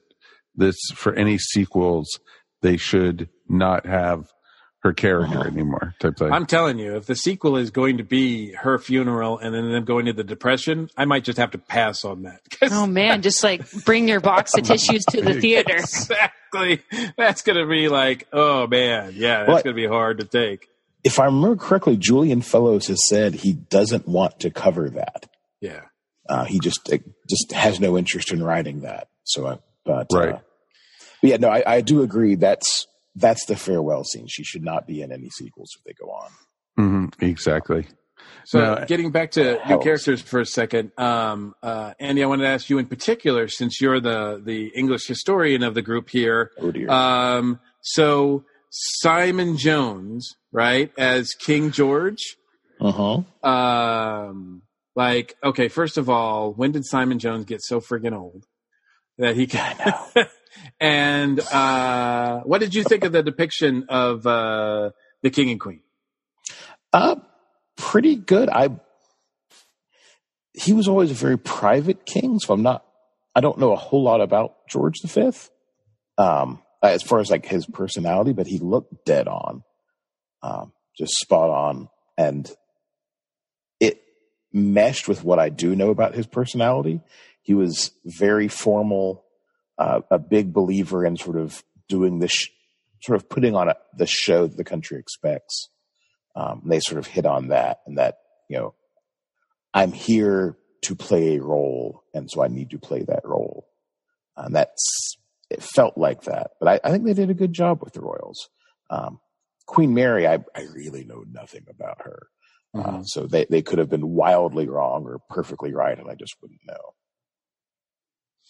Okay, yeah, I don't, I don't know much about them either. So, I mean, this was, I mean, maybe, I guess it's a good thing that they could use these two because you know, Yeah, not a lot of people, not a sort of people overshadowed by his grandmother uh, It's like, well, he could have been shot. We wouldn't have known. Exactly.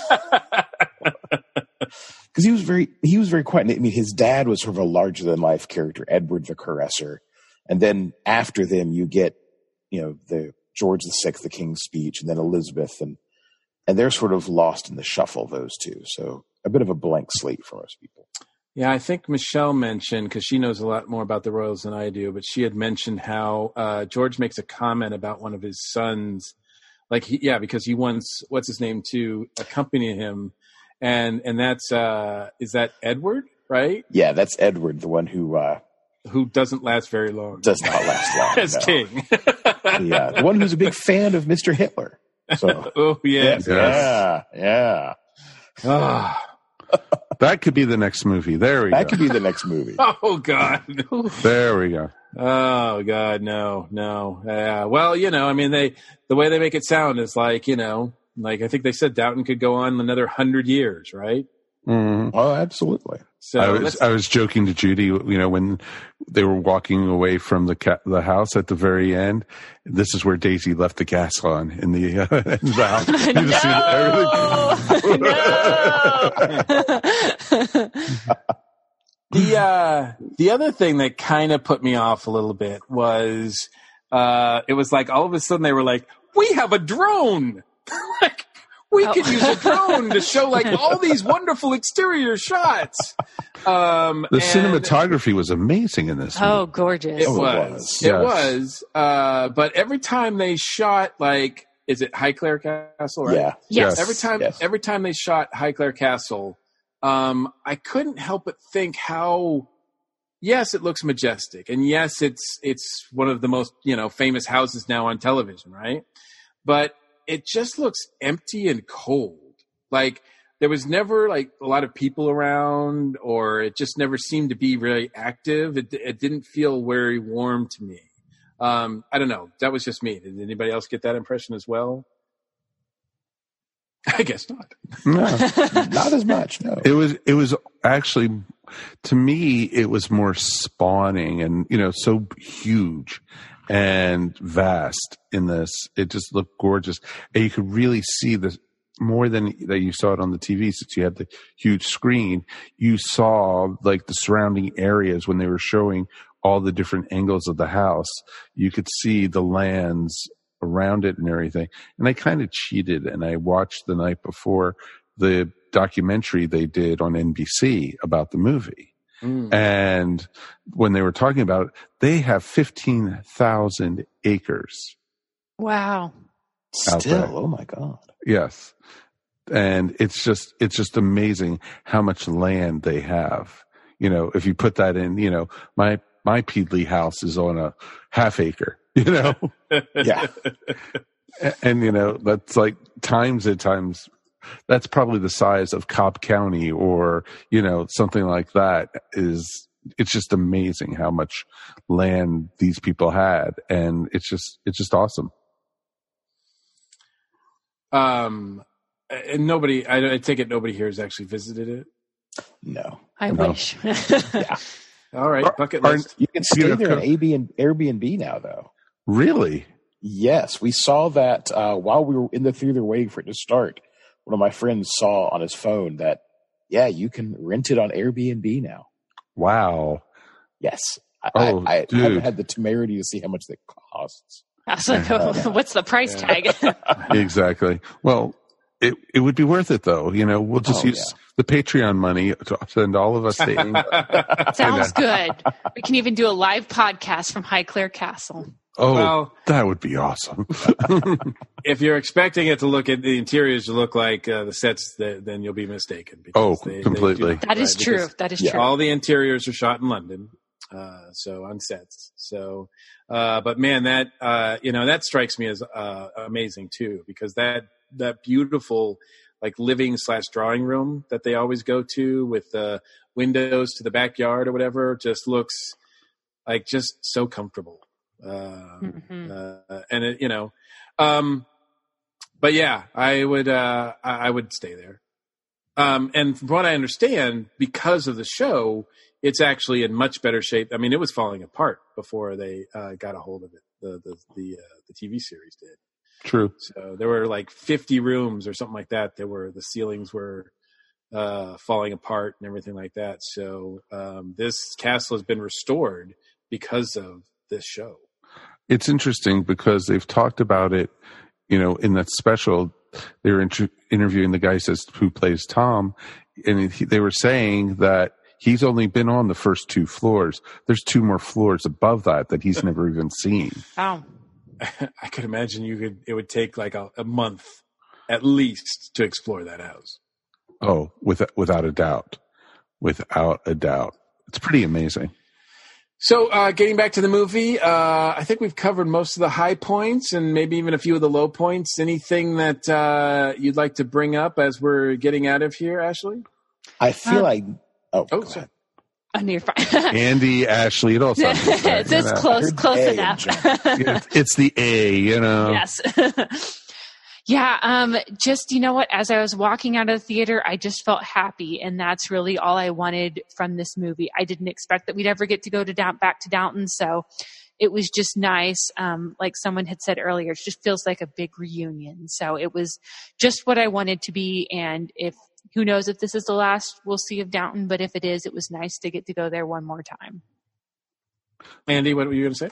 See, I just loved the way they used the dance at the very end for the little snippets to wrap up each little storyline Yes. with sort of like a few words in the middle of the waltz was just wonderfully done. Absolutely. Mike? I just thought it was just, it was, a, if they ended it here, I would be happy. It's a good wrap up. It's a good farewell. The final, everything about it is, it's, there's no murder mystery or who did Bates kill this time or, you know, or, you know, what is Thomas going to do, you know, this time, you know, there's nothing like that or, you know, what kind of illness does Carson have? what is you know Daisy going to do? You know, mouth off against again. you know, it's just it's just it was a perfect ending. It was great. The the two sibling daughters they actually got along this movie. You didn't have any of the rivalries that you've had over the years and everything. And it was just, it was great. And I think they wrapped up all the little storylines that they started at the beginning, uh, but they could continue if you want to. But I thought it was a good end point. Yeah, I, you know, even though I wasn't looking for a second ending, uh, this one was special and it felt like it was justified. Um, I think anything else will uh, be it'll be a challenge. Not to say that uh, Fellowes and Company aren't up for that challenge, um, but it also felt like if they wanted to, you know, this could be the start, like almost like a prequel to Downton Abbey: The Next Generation. I was just about to say that. Said it Yeah. 40 years later. You and I are still on the right time. And I was going to call it Downton Abbey, the next generation. well, heck, I don't. I, why stop there? Why not go to uh, you know Downton Downton Abbey three thousand? Let's go in the, let's in the far future and see what it's like. You know, we've seen Camelot three thousand. Why not Downton Abbey three? Wow. Tell me you wouldn't watch that. I would. I totally would. All right. Well, cool. We're going to give a quick rating and then get out of here uh, on a scale of one to five stars. Um, I was trying to think of something creative, but I think I'm just too tired. Um, so, Ashley, You know what? I'm going to give it five stars. Um, there might be little places to be picky in the movie, but I just had a wonderful time. So five stars from me. Andy, I have to agree. Five stars. I just walked out of the movie just happy. So that one of the best movies I've seen in a while. excellent, excellent. Mike, Uh, five stars completely. And I'll even throw in some high tea. It'll be perfect. Um, I hate to be the downer of the group, but I'm going to give it a four and a half. Um, I did think, like I said, the assassination plot wasn't really necessary, and uh, a couple of the other things seemed a bit contrived. Also, the the the the um, the stuff between Daisy and her fiance didn't really work for me either. Bringing in the the hunky uh, plumber or whatever, like, I, just, I was just like, I was just like, you know, like these are things that obviously, if they had a, had time to develop, could have been really interesting subplots, but just crammed in there. It's just uh, felt like at some point they were like, oh, we have to do something with some of these people. But there was so much good about this, and we haven't. I mean, we just talked about like the high points. There's so much else, and I can't wait to rewatch it again, which I will. So, um, well, very cool. Well, thanks everyone, um, and uh, we're going to close up in a minute, but we'll be right back with the ESO Network comment.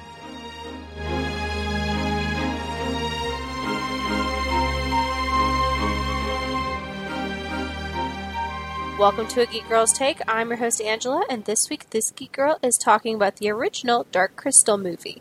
So, in preparation for watching the new Dark Crystal series on Netflix, I rewatched The Dark Crystal.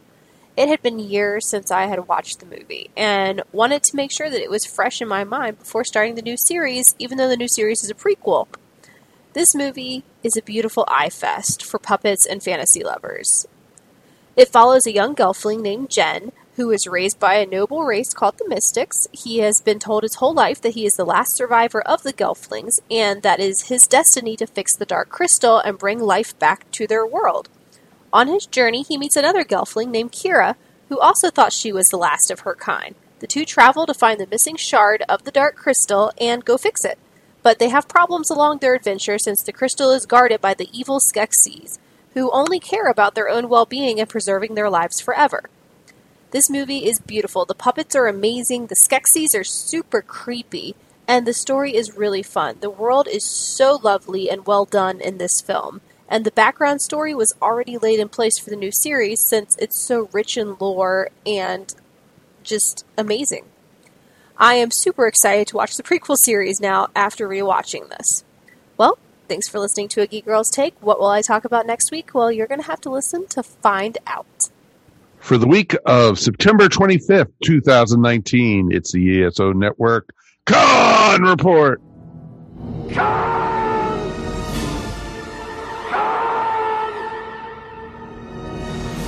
Well, before I get into where you're going to find uh, some of us in the coming weeks, uh, I do want to give a uh, particular shout out and report of the Southern Surf Stomp Fest in Avondale Estates that I attended on September 21st, that Saturday. It was it was simply put amazing. It was uh, really fun.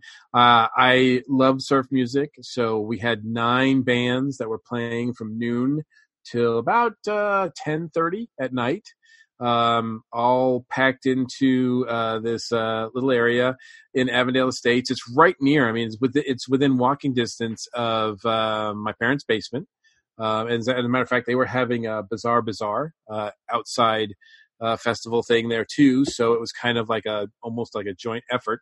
Um, and yeah, there were a lot of vendors set up. Uh, some were uh, people I knew, some people I did not know. So um, it was a great way to meet people and uh, see old friends and just have a good time and sit back, um, sell some stuff. Uh, Peter and I did pretty well uh, selling some stuff. And anybody who came by the table, whether you bought something or not, we really appreciate it. We appreciate your support.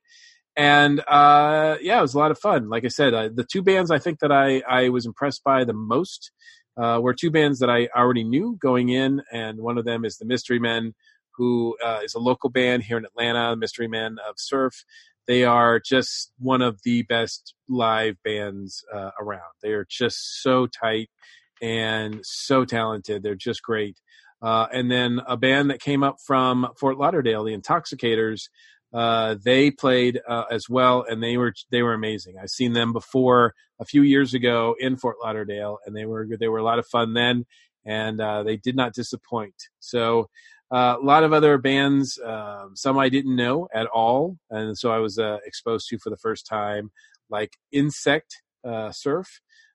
Insect Surfer, I think it was called. Um, but they've been around. This guy's been playing surf for 40 years. Um, so he's from California. He's kind of started with the, I mean, he's very familiar with the surf movement when it first began. So uh, we had someone come over from England uh, that played uh, some guitar. Uh, so there was a lot of diversity there and a lot of fun stuff. Uh, a lot of people came out. very hot. it was very hot. Uh, but it was a lot of fun. So I hope to do it again next year. They do plan on having an event. This is the, I think, the fifth Southern Surf Stomp Fest that they've had, um, and I, they don't show any signs of stopping. Uh, from what I understand uh, from people who've been there multiple times, it's just getting bigger and bigger and better. So, uh, so I yeah, I can't uh, I can't thank uh, Chad who uh, organized it, um, as well as there were some other volunteers and other folks were very friendly. Um, and that's a great fun. So I hope to be back next year and I hope that uh, you guys check it out too. If you like surf music, uh, you know, even if you just want to come down for a little while and hang out, listen to some cool music, and uh, and see some very very talented artists and vendors, uh, a lot of tiki stuff, a lot of uh, aloha shirts, a lot of surf stuff, you know, just a lot of hodgepodge of of cool stuff that uh, people were selling. great stuff.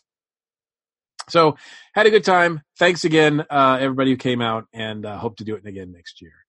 Um, and that was uh, last weekend. This weekend, Mike and I are both going to be at Monsterama. You've heard us talk about it several times, and uh, one of the organizers, Anthony Taylor, joined us last week to tell us a lot of detail about it. And this is going to be this is going to be a fun one. Uh, it is every year. It's uh, it's a great show. Uh, a lot of great panels, a lot of great guests. So um, and you get to hang out and just just chill about monsters, and you get to do this on the it kind of helps you prepare and get in that Halloween spirit for classic monster stuff. So, uh, so Mike and I will be there both days, Saturday and Sunday. So we uh, hope to see you there. That is, of course, uh, September 27th through the 30th, and that is in. Uh, is that technically Alpharetta, Mike? It is Alpharetta. Okay, so we will be in sunny Alpharetta. Um, and then uh, that's all for September. October 13th is the Atlanta Comic Convention. It's a one day show that Mike and I like to go at and uh, shop around. So if you're going to be at that show, please reach out to us and uh, we can try to arrange to meet up and say howdy. And that really is it for uh, the the next month or so. Uh, we've got some, like I said, some stuff coming up. That uh, we're going to report on very very soon and announce uh, stuff uh, stuff that uh, that we're doing. And we're on the lookout of doing conventions. We're already getting our schedule set for 2020. So uh, the first half of 2020 always uh, already looks like it's going to be crazy in terms of there's a lot of shows that we want to participate in, but we want to hear from you guys. And if you've got a show that we should check out or that you want us to participate in, please reach out to us because we love going to, we love participating in, and we love talking about conventions.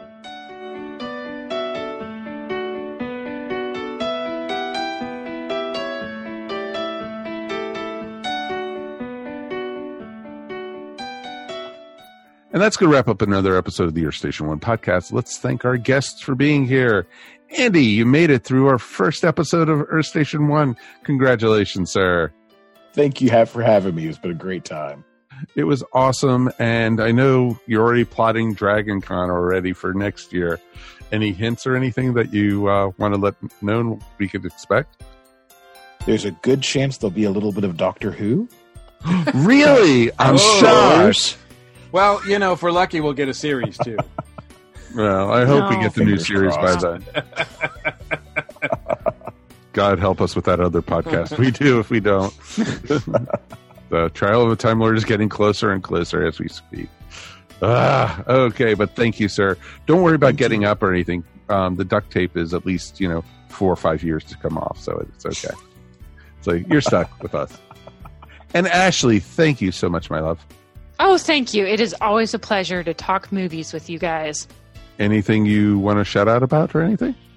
Yeah, I just wanted to give a quick shout out to my local uh, comic book shop, Rockwood Comics. Um, I achieved a geek milestone a couple weeks ago, and I bought my first comic book. Whoa! Oh, what is it? What is it? What'd you get? Um, this is going to come as a real shocker to everybody, but it was a Star Wars comic. No way! I know, I know. That's kind of um, uncharacteristic for me, but um, because they don't make a Downton Abbey comic. That's. I wish they would. I would buy that if I did. But um, I'd read like a compilation of comics from the library in the past and read some graphic novels, but I hadn't ever gone to this comic book store to buy a comic. So um, they have some new ones that are going to be tying into episode nine, and so I went, and it was a great experience. They were so helpful. I bought two comics, and I liked them so much. I went back and bought five more. So Whoa! I one think of I- us. One of us. That's, I think unfortunately I've started a new hobby, so my, my budget isn't happy. But I I am glad to finally kind of get into this area that I haven't delved into much as a geek. So Ashley, there's a great one I want you to pick up. It's a trade paperback. You probably can get it from the library. It's called Tag and Bink. It's a Star Wars. It's a Star Wars tale, but it's basically guys who um, were in from all the way from Episode One all the way through the end of Return of the Jedi, oh, that sounds pretty cool. but they're seeing it from an outsider's point of view. They're in the background. Yeah, they're Oh, the that's background guys. Oh yeah, and you you see it and they go, "That's how they got there." Oh, that makes sense. Oh, that sounds fun. Oh yeah, exactly. You're gonna love it. So check it out. I definitely would recommend it. Mr. Mike, thank you very much, my friend.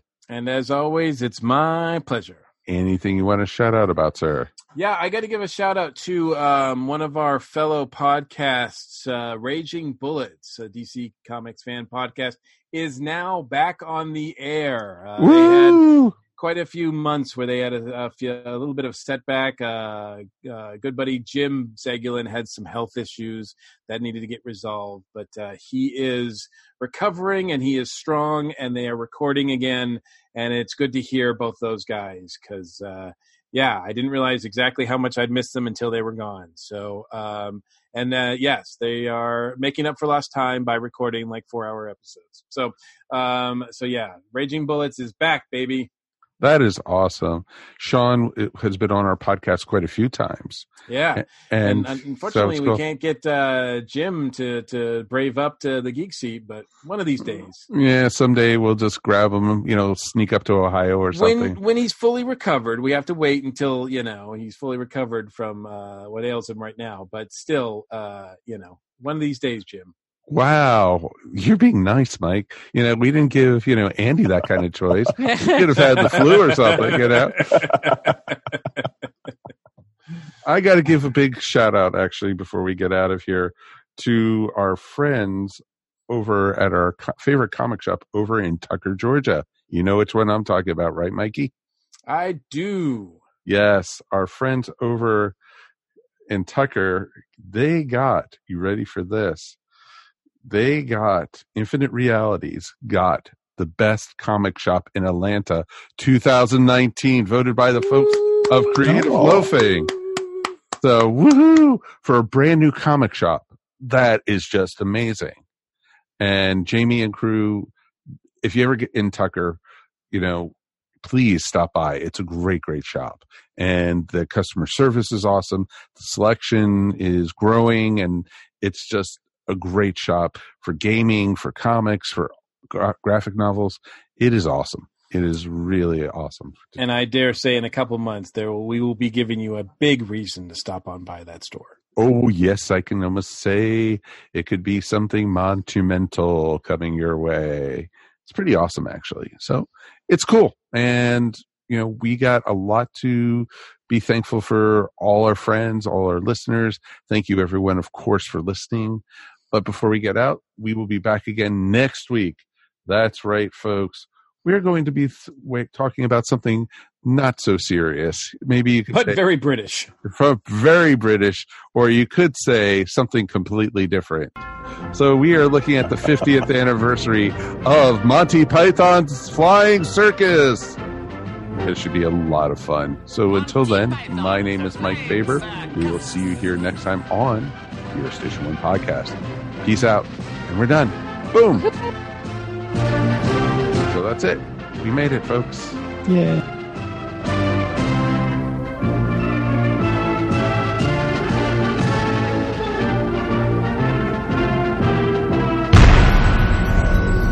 This has been a broadcast of the ESO Network. Be part of the crew and help support our shows by donating to our ESO Patreon or by shopping through Amazon.com or the TeePublic Store, which can all be found at www.esonetwork.com. The ESO Network, your station for all things geek.